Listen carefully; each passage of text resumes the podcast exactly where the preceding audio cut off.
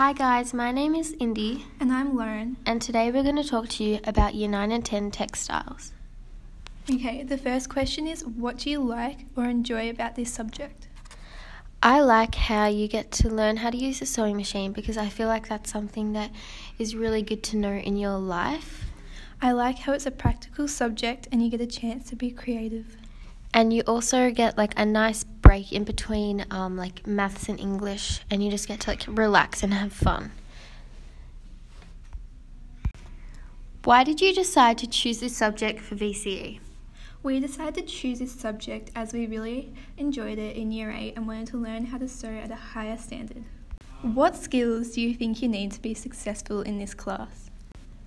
You don't need any specific skills because along the way you're taught how to use sewing machines and all the different types of skills you need for textiles. What types of assessment are you required to do?